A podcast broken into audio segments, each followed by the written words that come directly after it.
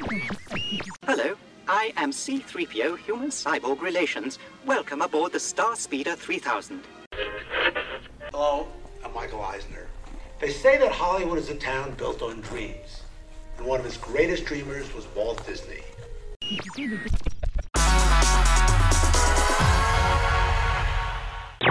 Oh, my dear sweet child, that's what I do. It's what I live for. To help unfortunate merfolk like yourself. For in a moment, you can experience a beautiful fantasy or an exciting adventure.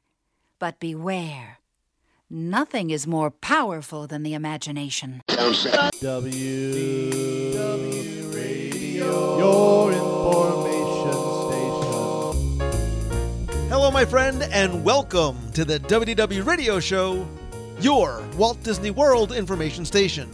I am your host, Lou Mongello, and this is show number 586. And I'm here once again, not only to help you have the best possible Disney vacation experience, but I also want to bring you a little bit of that Disney magic wherever you are with the podcast, my live video broadcasts every Wednesday on Facebook, blog, special events, audio tours, and more.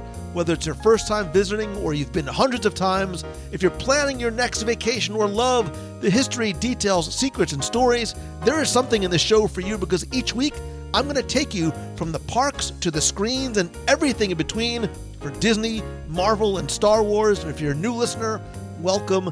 Thank you. Please go back and check out some or all the past episodes for interviews, top 10s, reviews, and more. You can subscribe to the podcast in iTunes and find everything else at www.radio.com. As the host, creator, and executive producer of Prop Culture on Disney Plus, Dan Lanigan highlights the stories behind his quest to find, restore, and reconnect rare Disney cinematic props, costumes, and set pieces with the people who brought them to life on screen.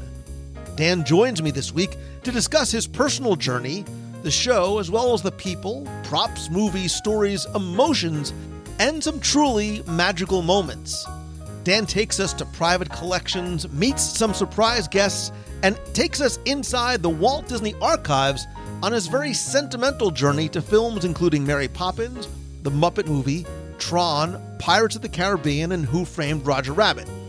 Dan also shares advice on starting and curating your own collection, his holy grails of props, and what's next. I'll then have the answer to our last Walt Disney World trivia question of the week, and I'll pose a new challenge for your chance to win a Disney Prize package. Then stay tuned to the end of the show as I'll have more information about our next upcoming WDW Radio virtual Meet of the Month, how I can help you, other updates, and more. So sit back, relax, and enjoy this week's episode of the WDW Radio Show.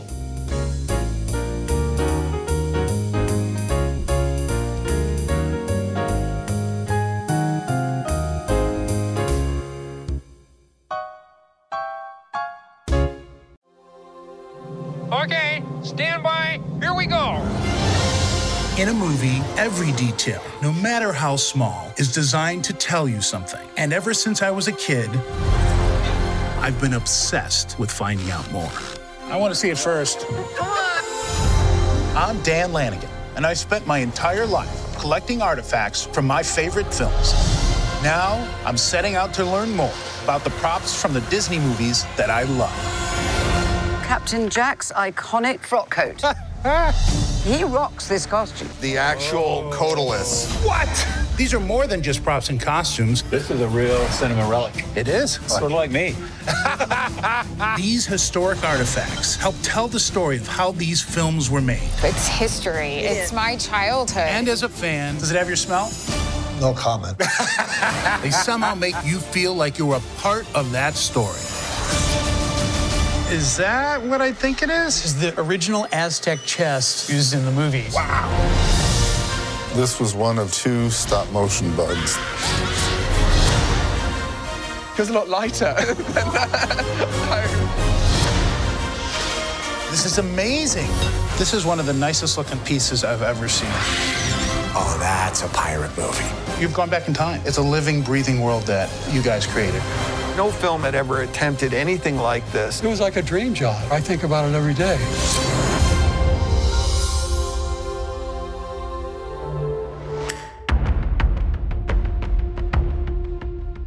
So we've all done it before, right? We watch our favorite movies, sometimes over and over and over again, and wish we could bring a piece of it home with us. Whether it's to own a piece of movie history, relive our favorite scenes, or just smile knowing that we have something that has touched our lives and the lives of many others. And you might not call yourself one, but really we're all collectors, right? There's something that we all enjoy owning because of how it makes us feel. But some people take their love of movies and collecting and they turn it up to 11. And one of those people is my next guest, who has spent more than half his life in pursuit of rare cinematic antiquities and has amassed really one of the most significant private collections of costumes, props, and set pieces in the world. He is Dan Lanigan, the host, creator, and executive producer of what has now quickly become one of my favorite shows on Disney Plus, Prop Culture, where he shares his love of film history with us by highlighting the stories behind the objects and the artists and craftspeople who brought them to life. Dan, thank you so much for your time. Welcome to the show.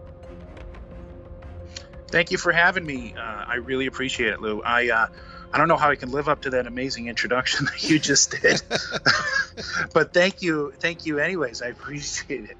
No, listen, uh, I, I, was excited before it came out and I fell in love very quickly, but I want to sort of go back a little bit because really from episode one, you explain how you fell in love with the movie. So, how did that go and, and when did you sort of get bit by the collector bug? And maybe what was that first item that you added to your collection? You know, um, I've I've been a fan of movies ever since I was a kid. You know, I think you know Star Wars, Wizard of Oz was a big one for me. Um, uh, you know, Sound of Music, movies like that. Um, you know, I I was a big fan of films. I would always uh, watch uh, when I was younger the behind the scenes, uh, you know, documentaries to trying to get more information. The more I can learn about it. Uh, and all the while, I'm collecting toys based on movies and then reading comic books in, in a lot of ways based on movies. Uh, I had a huge collection of Raiders of the Lost Ark comic books by Marvel, um, as well as lots of other stuff. But um, as I got older, uh, I still had the obsession, and even more so. And then when I would, would go to visit my brother, uh, who lived in Florida at the time, um, uh, we would have the opportunity to go to Disney World. And every year we would go to Disney World, and the only park that I really wanted to go to was the Disney MGM Studios uh, because of the connection to the films.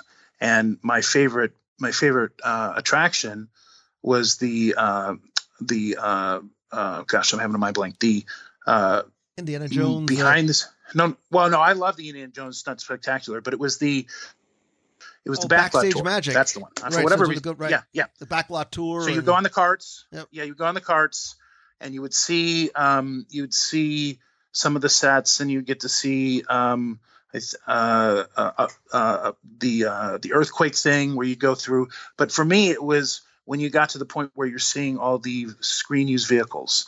You know, the cars from Who Framed Roger Rabbit, different versions of Roger's cars, and the progression of how they got destroyed, and the Dick Tracy cars, and and the uh, the Blue Thunder uh, helicopter that they had back there, and you know they had all this amazing stuff. Flight and Navigator ship was back there.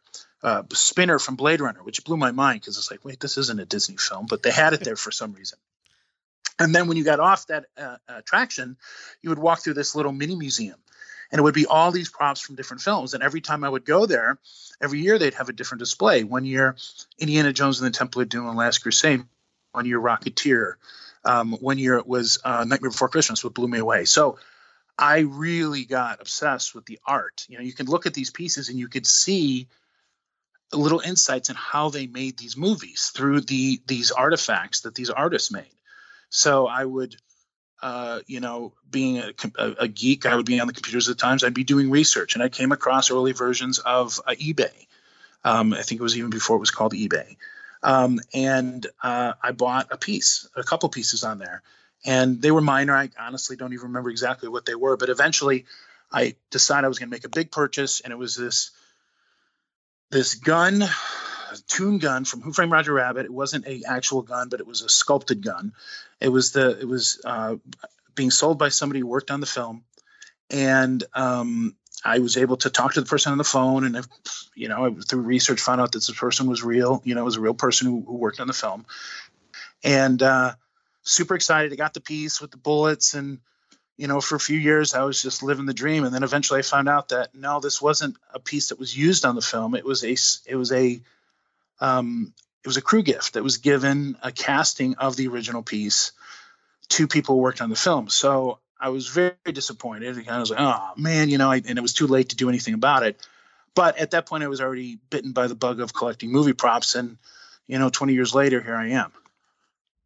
Well, there's an interesting lesson, you know, right off the bat because I think people want to be collectors, right? But it, it's sometimes so easy to be duped by fakes or, or replicas. It can you know, no matter yes, you have to do, do, do your research. That's what you have to. You have to do your research. Don't take things at face value. Yeah, but after that, probably somewhat expensive lesson, uh, you know, like you said, it continued to go and grow. If you had to estimate yeah. how many props you have in your personal collection, and maybe what a favorite one, sort of the coolest thing that you have, you know, what would what would they be?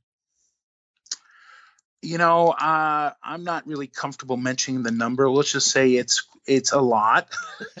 it's quite a lot. I mean, my my goal is to eventually, you know. Uh, work with a museum to put in a permanent display or maybe even create my own museum uh, potentially but that's you know that's a difficult proposition to do. Um, i would say uh, probably my favorite piece it's probably my favorite piece uh, and it all comes down to you know it's my favorite movie is a piece from blade runner.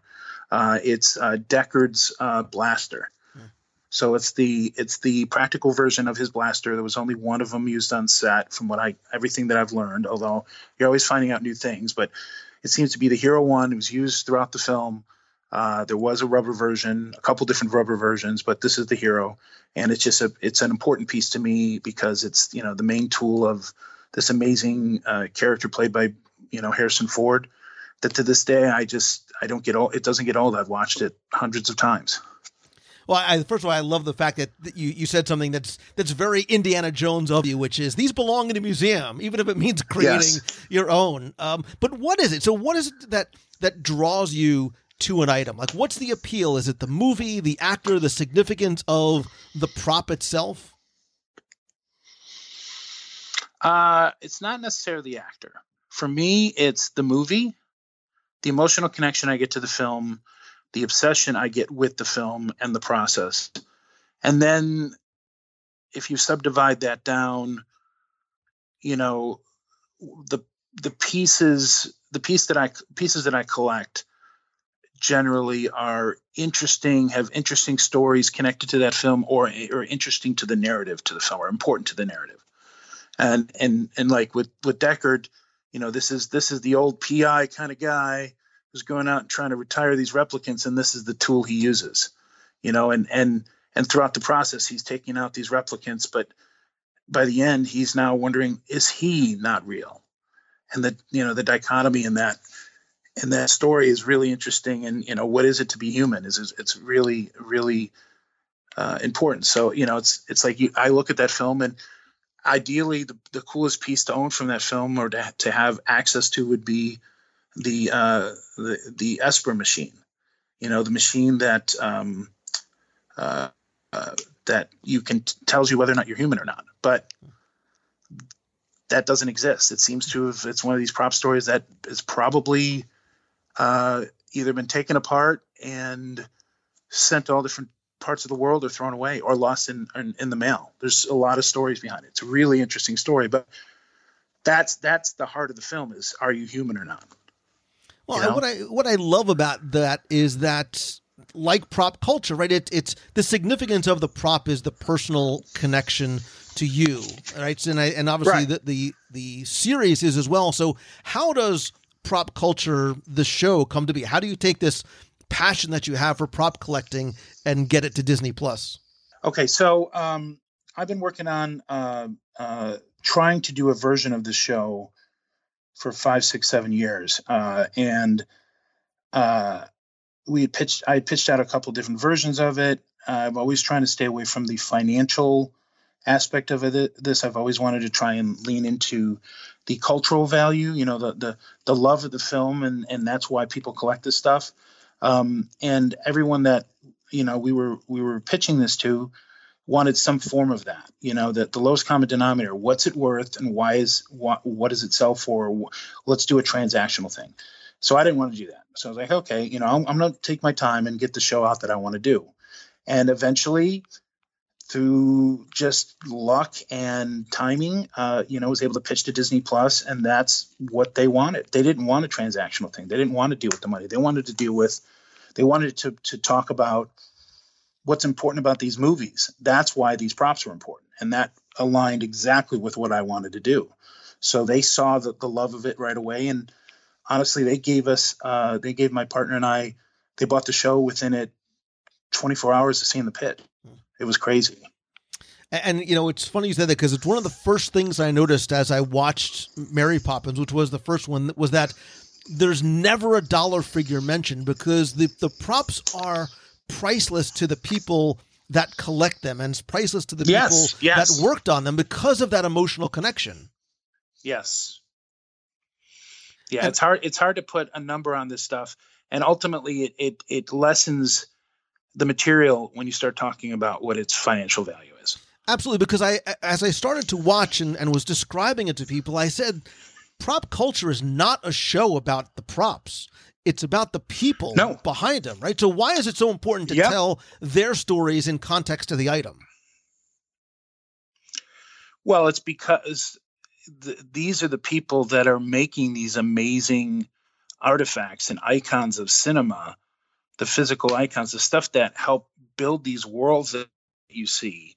You know, these amazing characters uh, that come out through ward through costume design, through prop design, through set design, through uh, the build of this stuff, through the cool vehicles that are made and spaceships and all this wonderful stuff. It's these wonderful artists that allow the actors to play in that world. And and the now of course the directors are very involved in in setting this stuff up and, and directing everything. You know i understand that. I, I don't want to to make the actors and the directors and the writers seem less important because they are important but i feel like it's you know the people that work on the behind the scenes stuff are equally important to make these amazing worlds and i just want to show some love for them and and and and and explore how this stuff is made and why it's important to them because I think it's a really interesting story. As I, the more I collected myself, the more that became as important, if not more important, than the pieces themselves. You know, it's it's a lot of in, in a lot of things in life. It's not the destination; it's the journey. Mm-hmm. And for me, the destination is tracking down a piece, but the journey is finding out about that and meeting all these amazing people, and that's what the show's about. Well, and I love the fact that you are able to take people whose work has been seen on screen, but we never have necessarily associated a name or a face or a voice or a story to the yes. things that they have brought to life, and it's it's the thing that really I loved so much about it um, because it, you know we we keep talking about the importance of you know emotion, and and is that really what helped you to come up with and choose the eight films to focus on? Oh, absolutely uh, it was my emotional attachment to the movies that directed uh, what we did. Now, there was a certain amount of what stories can we tell and who can we get a hold of that we had to take into consideration. And it also had to be, you know, films that Disney would be con- willing to put on the service. Uh, you know, it was it was it was although Disney has done and through Touchstone and things, you know, R-rated movies, we couldn't go into that. So because it's family friendly, which is understandable. So there was there were other parameters we had to take into consideration, but ultimately I curated the list based on my love uh, of the film and the stories that I felt that I could tell through the objects and the people that were connected to those movies. Well, and I think the, the, the range of and the, the wide spectrum of the selection of films is wonderful because I also think what it's going to do is create a new appreciation and maybe even understanding, a deeper understanding for ones that maybe people haven't seen for a long time. I, and one of the ones that came to mind was Honey, I Shrunk the Kids. Like I remember Yeah. growing up seeing it, but maybe my kids hadn't necessarily been introduced to it. Yeah, that was that was a, a- a- hope. You know, there's there was a lot of hopes for the show, but one of the hopes was that you know we could take some films that are were important in their time, but have not really gotten the attention in recent years, and bring them to a new audience, perhaps through the show. Maybe you watch the show because you love Nightmare Before Christmas and you watch that episode and you say, "Wow, that is really interesting. I didn't know that." This format is interesting. Let's watch some of the other episodes. Oh, Honey, I Shrunk the Kids, never saw it. Let's watch the episode. Wow, that is really cool. Let's go watch that movie. I want to try and, you know, organically bring people to these movies because they're amazing. And, and by watching the episodes, hopefully people get a sense of that. I think it will, and I think what what's happened and what happened in my family too is you watch an episode and then you're going to to go in and watch the film itself. But Great. That's that. We were hoping for that. without a doubt, without a doubt, um, and it makes for some interesting conversation too. And and again, we start looking at it through the lens of the props and the stories and the how did they do that and i wonder what happened to this um, but let's sort of let's sort of reframe this again in the context of one of your favorite movies right raiders of the lost ark because you've been there man. You've been into the raiders of the lost ark closing scene vault. You've been to the walt disney archives which look for a lot of disney fans and, and i'm a disney fan at heart man like it's the holy grail of destinations pun intended. Describe what that experience is like, including being able to crack open a crate and see things like a Mary Poppins horse with your own eyes. It's it's pretty crazy um, to have the opportunity to you know go to these locations like you know these are hidden warehouses nondescript no way you would know that they're what they are. And then you know go in with the archivist and have them take you around and and show you these spaces with this all this wonderful you know disney film and park and just company history throughout this these spaces. And to know that yes it's a warehouse but it is an archive you know it it is a place that the stuff goes into the archive it doesn't leave the archive. Uh, it goes out on display and and my hope one of my, my little secret hopes uh, for the show is this show will help bring attention to the possibility of having a disney museum of motion picture and, and the theme parks. It would be amazing to you know again with the world the way it is today with with the covid and everything eh, having you know building off the idea of public spaces is difficult but i do feel like you know disney has been such a strong part of our culture world culture and they've done so many great things and and, and done some amazing s- stories.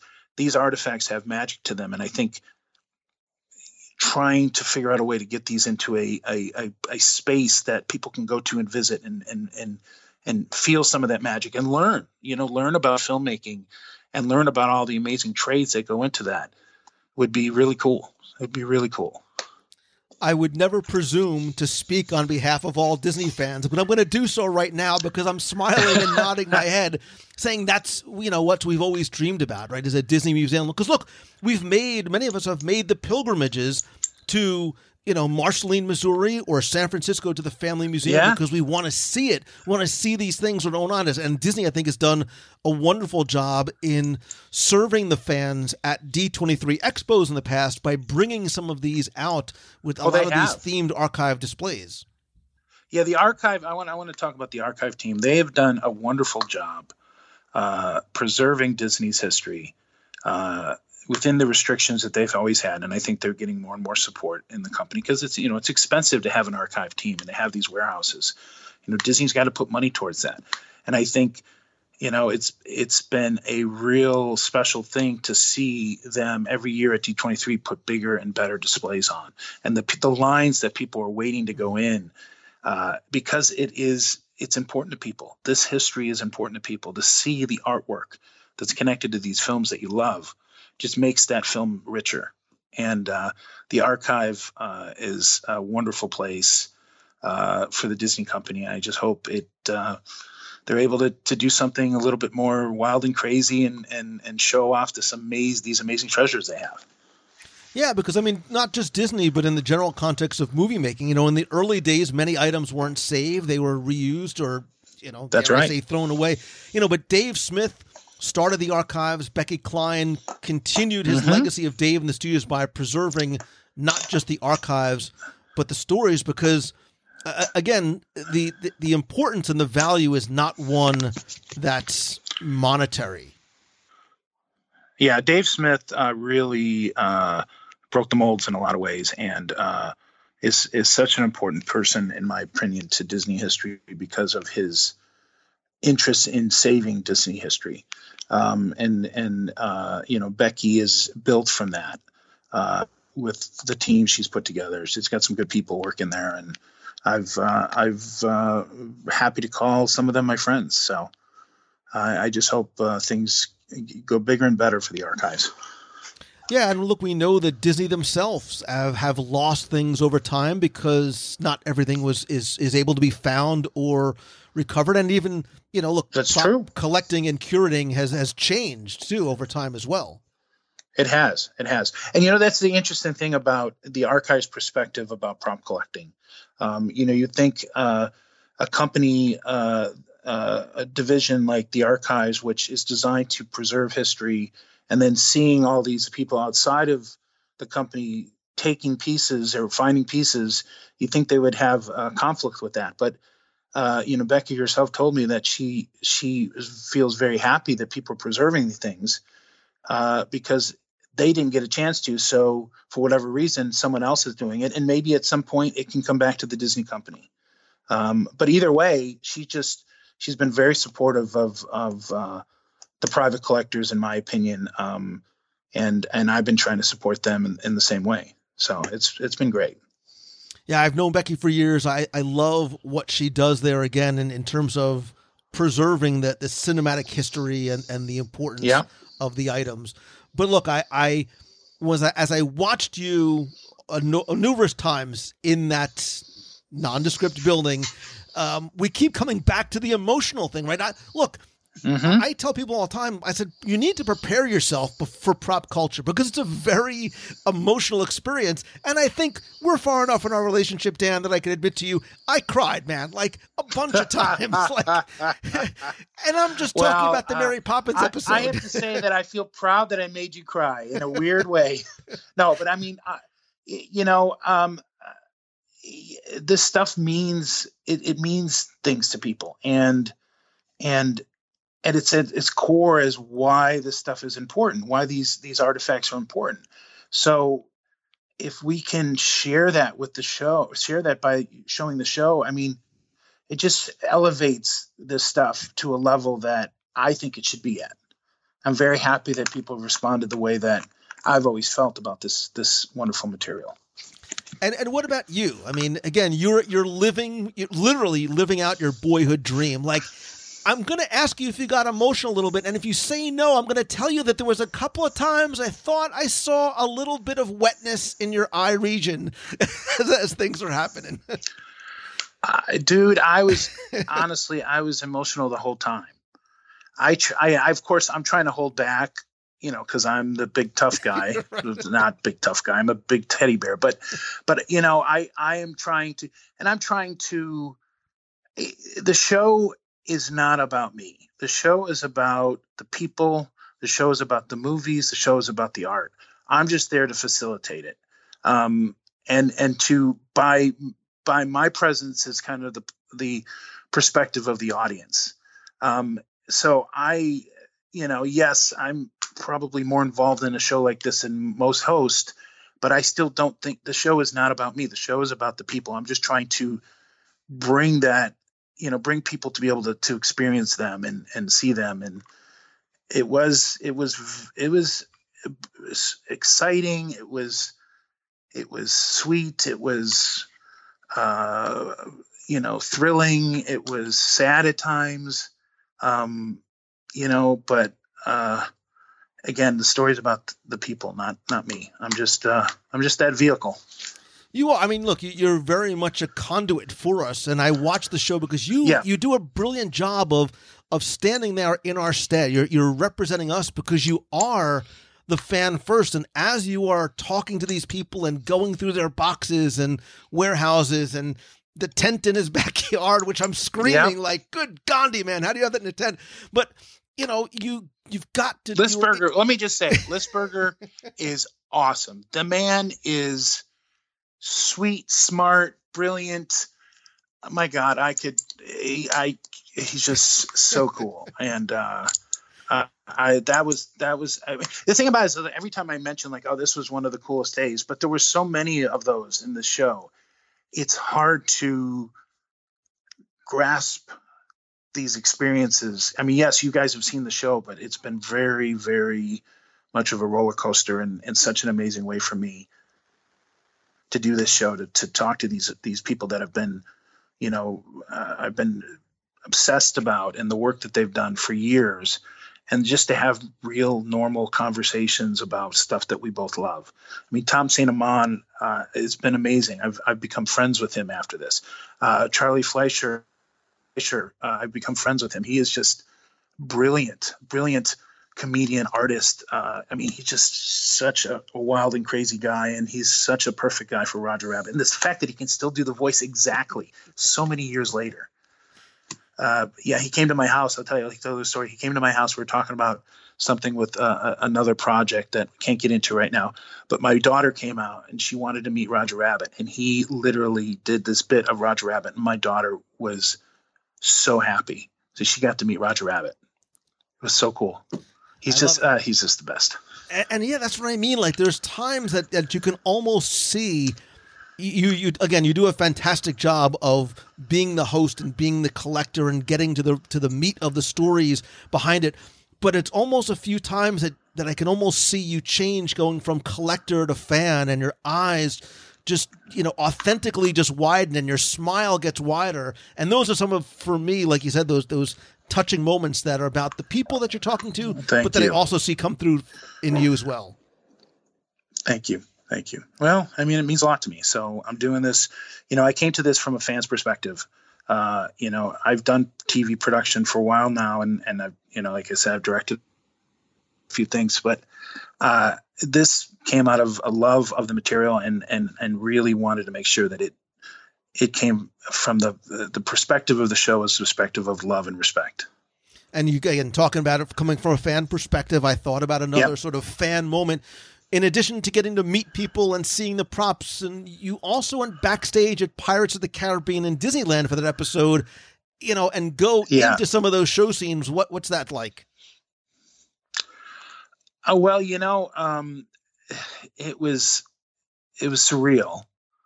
Um, you know, I've been on that ride a number of times. More, I've been on the the Florida version more so, but I've been on the the Disneyland version a number of times.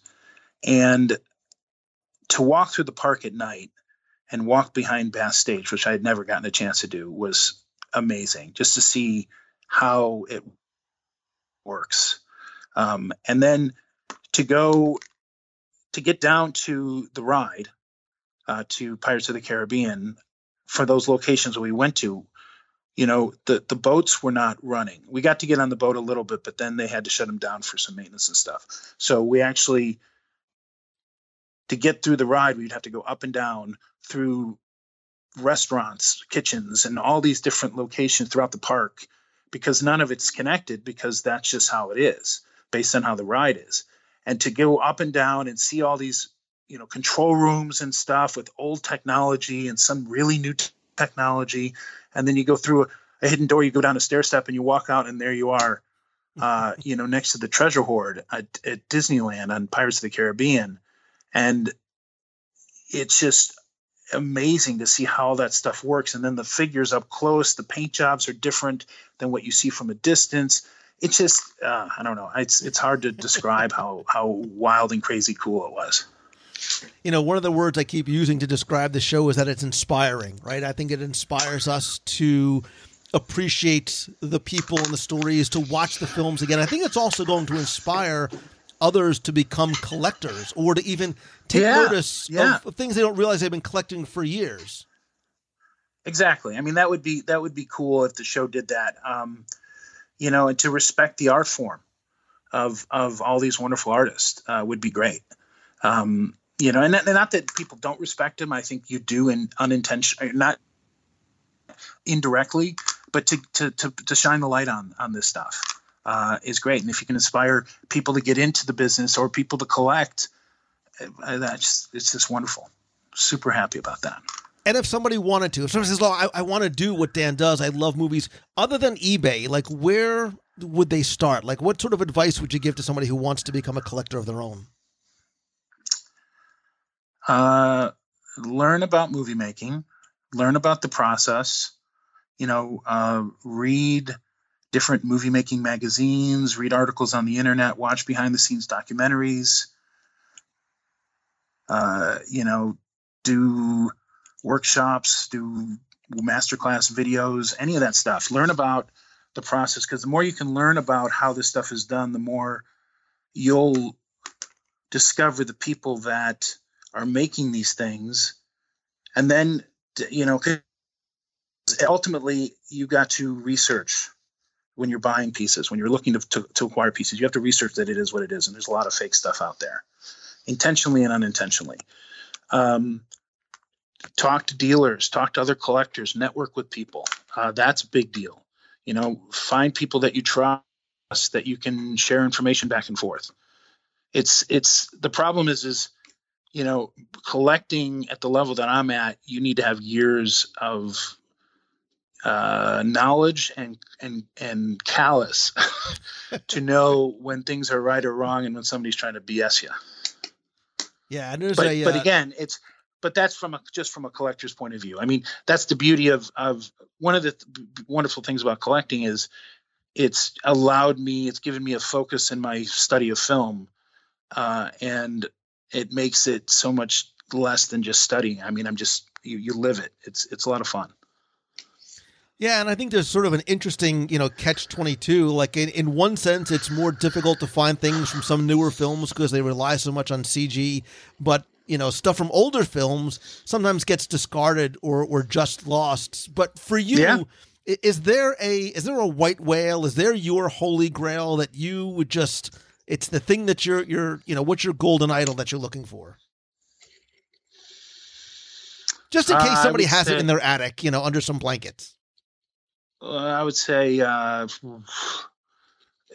probably deckard's trench coat from blade runner deckard's trench coat from blade runner or maybe the the uh, the esper machine from uh, blade runner um, or maybe an AT-AT from Empire Strikes Back. But I will tell you, stop motion AT-AT. But I will tell you, those are all in the uh, uh, owned by George Lucas. He still has those, so that's one of those unobtainium pieces that I just like to throw out there. That that has always been my from the very beginning of collecting. That was a piece that I that I was attached, uh, emotionally attached to. Is those AT- AT-ATs. I had the toy when I was a kid. Just loved the designs you know, a cross between a giant crane and a robot and a and an and an elephant. Just you know, some of my favorite things. Well, again, continuing this idea of inspiration, I think you're going to inspire me to go watch uh, Blade Runner. But any other films? Please do. listen, Any other films that you personally would like to see covered or, or featured, and hopefully what will be a season two of, of prop culture?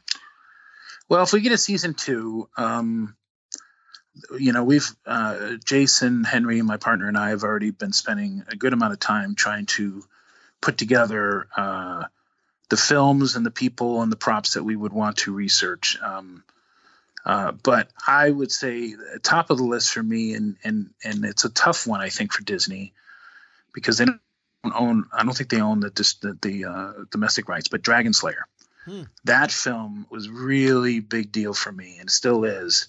And i think it's uh, very inspirational uh, in technology of how it it it uh, it built up ideas that were used in the industry. Plus the subject matter i mean you know this this is a film that was done in early 80s and now you look at lord of the rings and the hobbit and you look at game of thrones and fantasy films are all the rage. But this this and to this day, that dragon in that film is probably the best designed dragon of all time. Mm. So it's it's an important film, and I would love to dive into uh, what's important about that film to me. But hopefully Disney can do it. But I mean, Raiders of the Lost Ark, Star Wars, The Black Hole, oh, uh, so Willow would be great. Hole. Black Hole is exactly what I was thinking. Yeah, Black Hole. Um, I mean, 2000, 20,000 Leagues Under the Sea. Honestly, you know, one of the ones I would love to do would be uh, Butch Cassidy and the Sundance Kid. That's a Fox mm. film that I would love to do. Um, you know, uh, give it a little love. Um, uh, gosh, what else? There's just so many great uh, Disney Fox films. Um, uh, you know, maybe we're, we're, thinking about maybe pitch an idea for an animated film. Maybe Fantasia would be really interesting to get mm. into, you know, how that was made and, and all the wonderful artwork that was created for that. Um, I mean, that's the thing is Disney's got so many amazing films. Um, I would just, you know, love to to dive into it. Love to dive into it. I love it. Fly the Navigator would be a great oh, one. Yeah, yeah, yeah. I mean, there's there's really a lot of a lot of cool films that are connected to Disney and now Fox, Lucasfilm, Marvel. So. Well, you know, one of the things just to sort of wrap things up that that I loved about prop culture again in addition to you know the the detail in the stories is that it's a family show right it's something that mm-hmm. you can watch together look I, again man the the image of you and your daughter watching together as I sat on the couch watching with my son and daughter, it literally had me sobbing. Oh, that's that's sweet. That's sweet. You know, um, I keep uh, it, it's it is. I mean, it's you know, I that, that Mary Poppins uh, was important uh, film for me and and my family, and uh, and has now become an important. You know, when I was growing up, and has now become an important film for me and my daughter and my wife. And my new boy actually. Hopefully he hasn't seen it yet. He's only you know eight months old. But uh, yeah i'm hoping he will become a fan as well well and again the, the, seeing the emotion on you and the expression on your daughter's face and again the people who look I, I keep on saying that this show is continuing about surprises and i'm not going to spoil a lot of the many surprises and and guests that you have on but watching their reactions watching them get emotional. And look, and to yeah. be clear, you know, it's also a beautiful show to watch in terms of these long, lingering 360 degree shots that really help you appreciate the pieces and the details come not just from the visuals, but from the stories and the stories that you're able to weave in as well. Yeah. Well, thank you. I appreciate it. I hope I hope to get the opportunity to do more of these for Disney and um, you know, and I, I would love to dive into some other non-Disney stuff at some point, but um, you know, Blade Runner, I would love to dive into in the Matrix, but uh, we got a lot of Disney movies to do, so hopefully we can we can move forward on that. That would be wonderful. And at the same time, I'm still I'm actually trying to make uh, some of my own uh, my own projects. I recently directed a, a mockumentary, a comedy mockumentary called uh, Izzy Lion, The Unspun Truth that we're hoping to, to get distribution for soon. So who knows? It's been a fun ride. Awesome. I love it. Disney's Prop Culture, all of the episodes are available right now on Disney Plus. It is hard not to binge, but I think you should, like a glass of fine wine, savor them, go back, watch the movies again and again. Um, I think, like everybody involved with the series, I got way more than I expected with an incredible combination of nostalgia, trivia, sentimentality, surprise, insight, and delight. Uh, Dan Lanigan, thank you so very much for taking the time to share your passion with us. I want to know from you, the listener, what movie prop do you wish you could have in your collection, or maybe one that you'd like to see Dan try and don his fedora yeah, and go out I, and see? I, I would love to hear what people want me to do uh, in a second season. I'd love to hear that.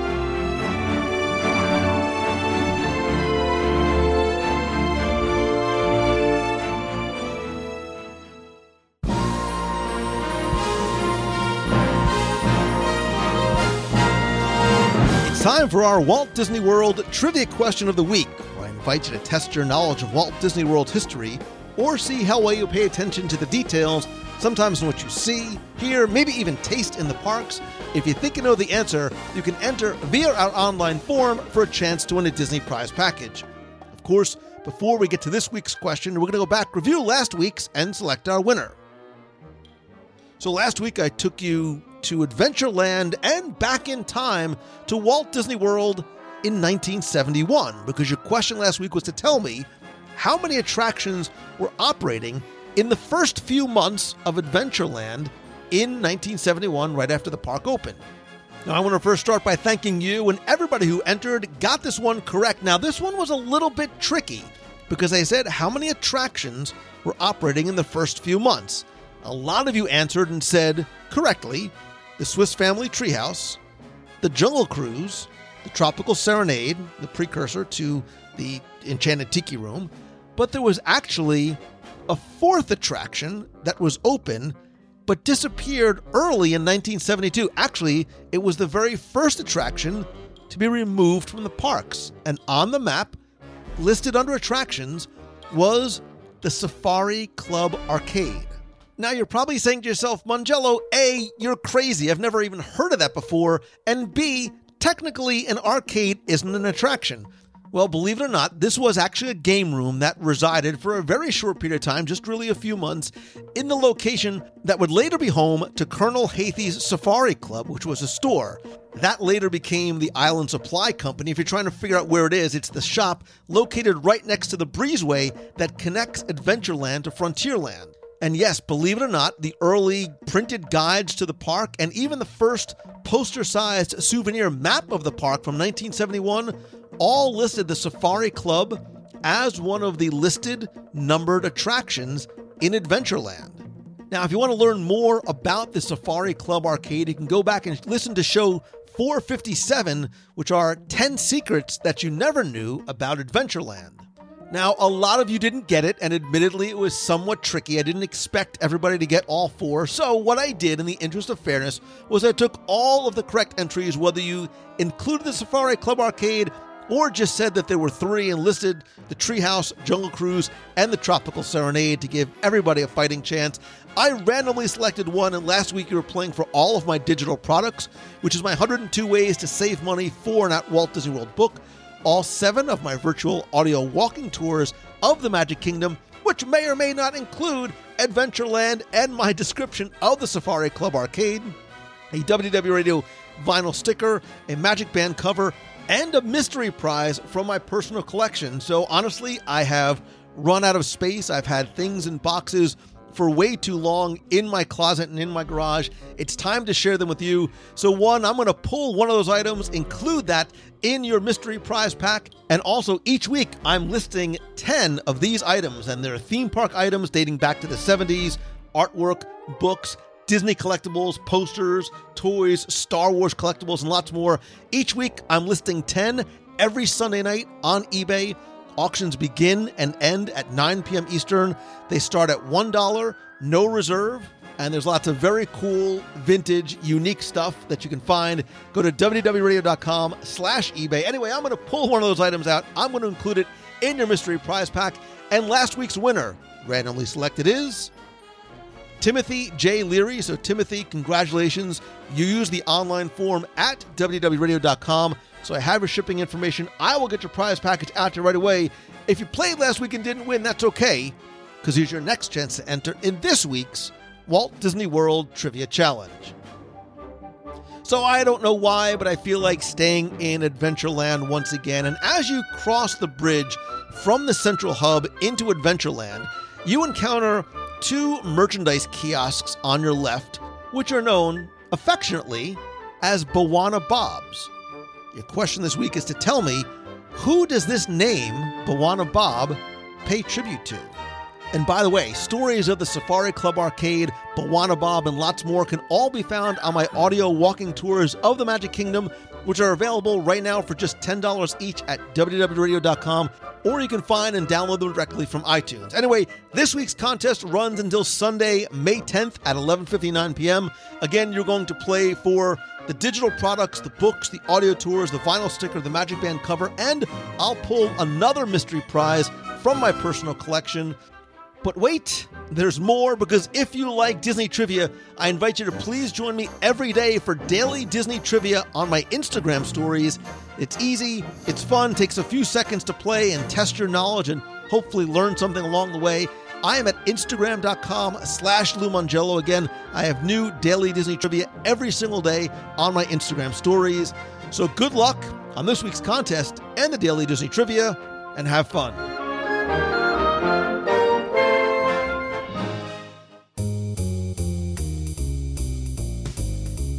That's going to do it for this week's show. Thank you so very much for taking the time to tune in this and every week. Please don't forget to be part of the community and conversation. Talk about this week's show, anything that's going on in the Disney, Marvel, and Star Wars world. Join the community at WDWRadio.com slash community. Also, be sure and join me every Wednesday night at 7.30 p.m. Eastern for WDW Radio Live. We talk about not just what's going on in the Disney world, but I'll share my top five live, and you can be part of creating the list calling in and sharing yours as well. There's also 20 questions, contests, and lots more again every Wednesday night, 7.30 p.m. Eastern at WDWRadioLIVE.com. Speaking of community and really family, I want to thank some of the new and longtime members of the WDW Radio Nation family, including Stephanie Phillips, Josh Olive, Bill, Susan Pesci, Bryce, Melanie Jones, Chris Sizemore, and Father Christopher. If you want to find out how you can help the show, and it really does go a long way to helping WDW Radio, but also get exclusive rewards every month, including scavenger hunts, trivia hunts, access to our private Facebook group, custom Magic Band covers, logo gear, t shirts, backpacks, care packages from Walt Disney World, exclusive live video group calls, and lots more, visit WDWRadio.com slash support. Again, it's completely optional, very much appreciated, and it's a great way to not only help your show, your support for the show, but remember that a portion of the proceeds of your contributions do go to our Dream Team project to benefit the Make-A-Wish Foundation of America. Again, to find out more, visit WDWRadio.com slash support.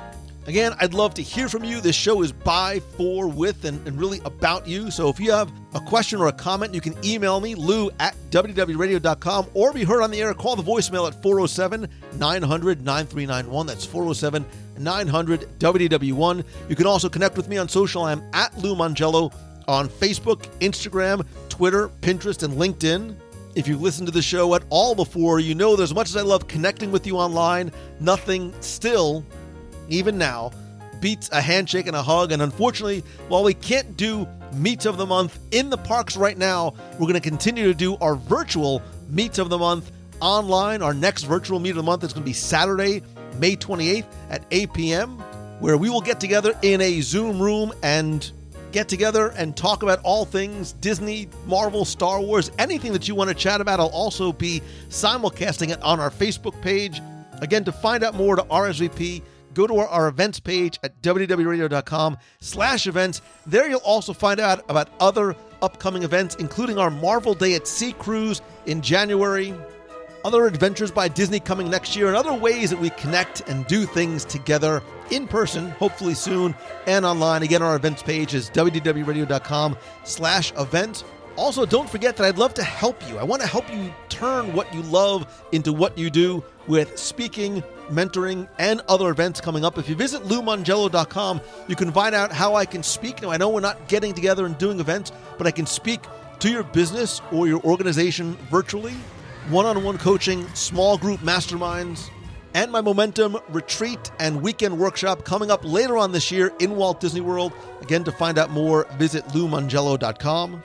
Thanks as always to Becky Mankin and the amazing team at MouseFanTravel.com. You know that they are my official and recommended travel provider for all your vacation planning needs. And as we start to look towards things going back to some semblance of normalcy, I think we're going to want and really need to go not just to our happy places like Disney World and Disneyland and Disney Cruise Line, but anywhere, domestically or internationally. You can visit them at mousefantravel.com for the best possible prices, answers to all your questions, and really an incredible level of personal service that I think now more than ever is most important. Be sure and check out celebrationspress.com to subscribe to Celebrations Magazine. And as always, my friend, and you are my friend, whether we have met yet or not, all I ask is that if you like the show, please help spread the word. Whether it's tweeting out that you're listening, sharing a link on Facebook, or if you can, take just a couple of seconds to rate and review the show over on Apple Podcasts. Thanks to you, we have more than 2,500 five star reviews. So important that you keep them coming. I want to thank some recent reviewers like Jer Rats, who says it's a great way to visit home. WDW Radio is a great way to get a touch of Walt Disney World. Lou is genuine and can hear the care and affection he has for Disney, plus his friends in the box, as we call our Facebook group. Thanks, Lou, for creating a friendly, positive show and a nurturing, welcoming community. WDW Radio stands out for more than just the content, but the family Lou has turned this podcast into. Why for me with two E says it's the best show. I love listening to all things Disney. I always get my Disney fix with Lou when I can't be in the park or on a cruise. Highly recommended listening, and I especially love the food reviews. So do I. I can't wait to get back to doing them. Uh, Carlo NG479 says it's the best podcast out there. I love WDW, Radio. Not only is it well done and informative, but Lou does an incredible job making the listener feel included and like they're part of the conversation too, because you are. I'm a longtime Disney fan, love listening to the podcast. It's like getting a little bit of the Disney magic wherever I am. Snowball 1959 is talking about our WDW Radio group cruise on the Disney Wonder from New Orleans and says, I was really so excited when we were asked to join the group because we've had this opportunity before. We love doing the fish extenders. Couldn't wait to get back to our room at night to see what gifts we received from the group.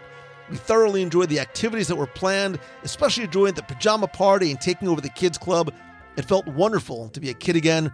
We're definitely going to plan another trip with the WDW Radio group because they're great people. Thanks for everything, Lou and Becky. Love Tammy and Bill Haynes.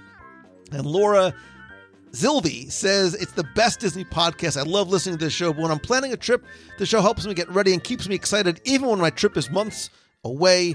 Lou's passion is contagious and his knowledge is unparalleled. And finally, Odd Pet One says it's an excellent podcast for any Disney fan.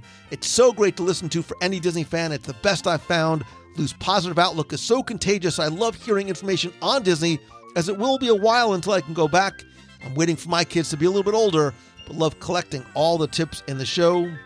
Odd Pet, Laura, Snowball, Carlo, Why For Me, and Jay Gerat.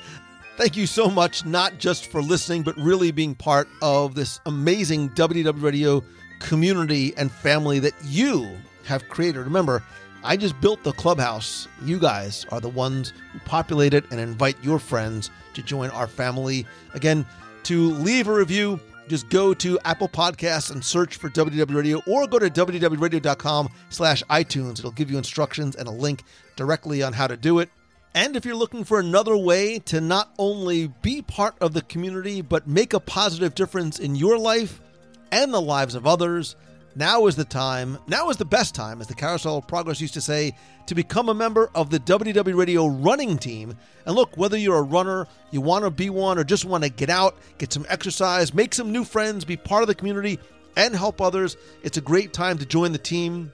What started with me running my first and only Run Disney Walt Disney World Half Marathon in 2008 has grown to a team which is really more like family with more than 600 members from around the world, and we all run with the same focus and purpose, which is just to raise money for the Make a Wish Foundation through our Dream Team project.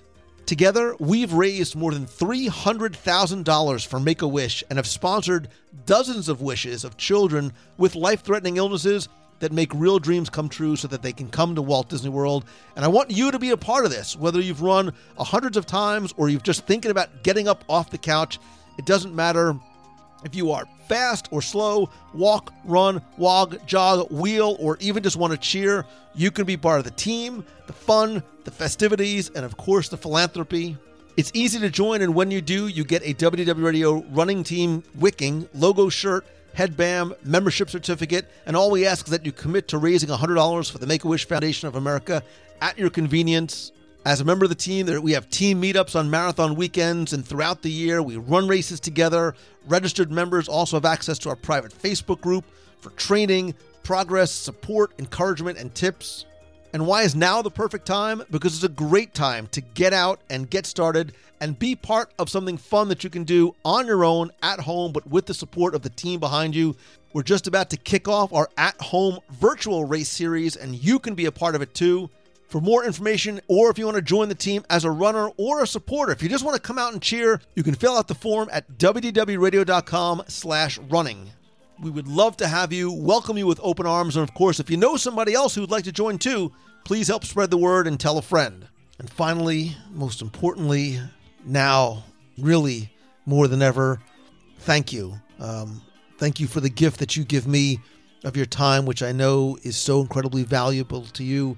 And I hope that in return, this show, the community, the live video, I hope it just makes your day happier and maybe inspires you to be better. Um, I think deep down, like all of us, like people just want good news, right? So that's why I choose the good, right? I look for the good in everything that I encounter, everything that you do, that I do, and I hope that you do as well. I hope that even now during these these most trying of times, um, when maybe sometimes things look very sad or bleak or grim and scary, um, try and find the good and choose the good and, and and do good for others, right? With no expectation of anything in return. And if we all do that, who knows? The world just might be a little bit of a better place uh, when we're all done. So, thank you, thank you, thank you again. I hope that you stay safe, stay positive, and that this really is your best week ever. And if there's anything I can do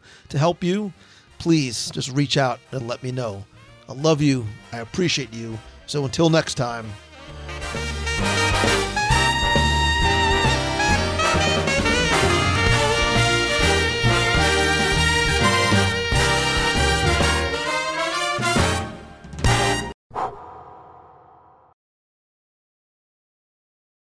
See you tomorrow, Indiana Jones. Snakes. Why did it have to be snakes?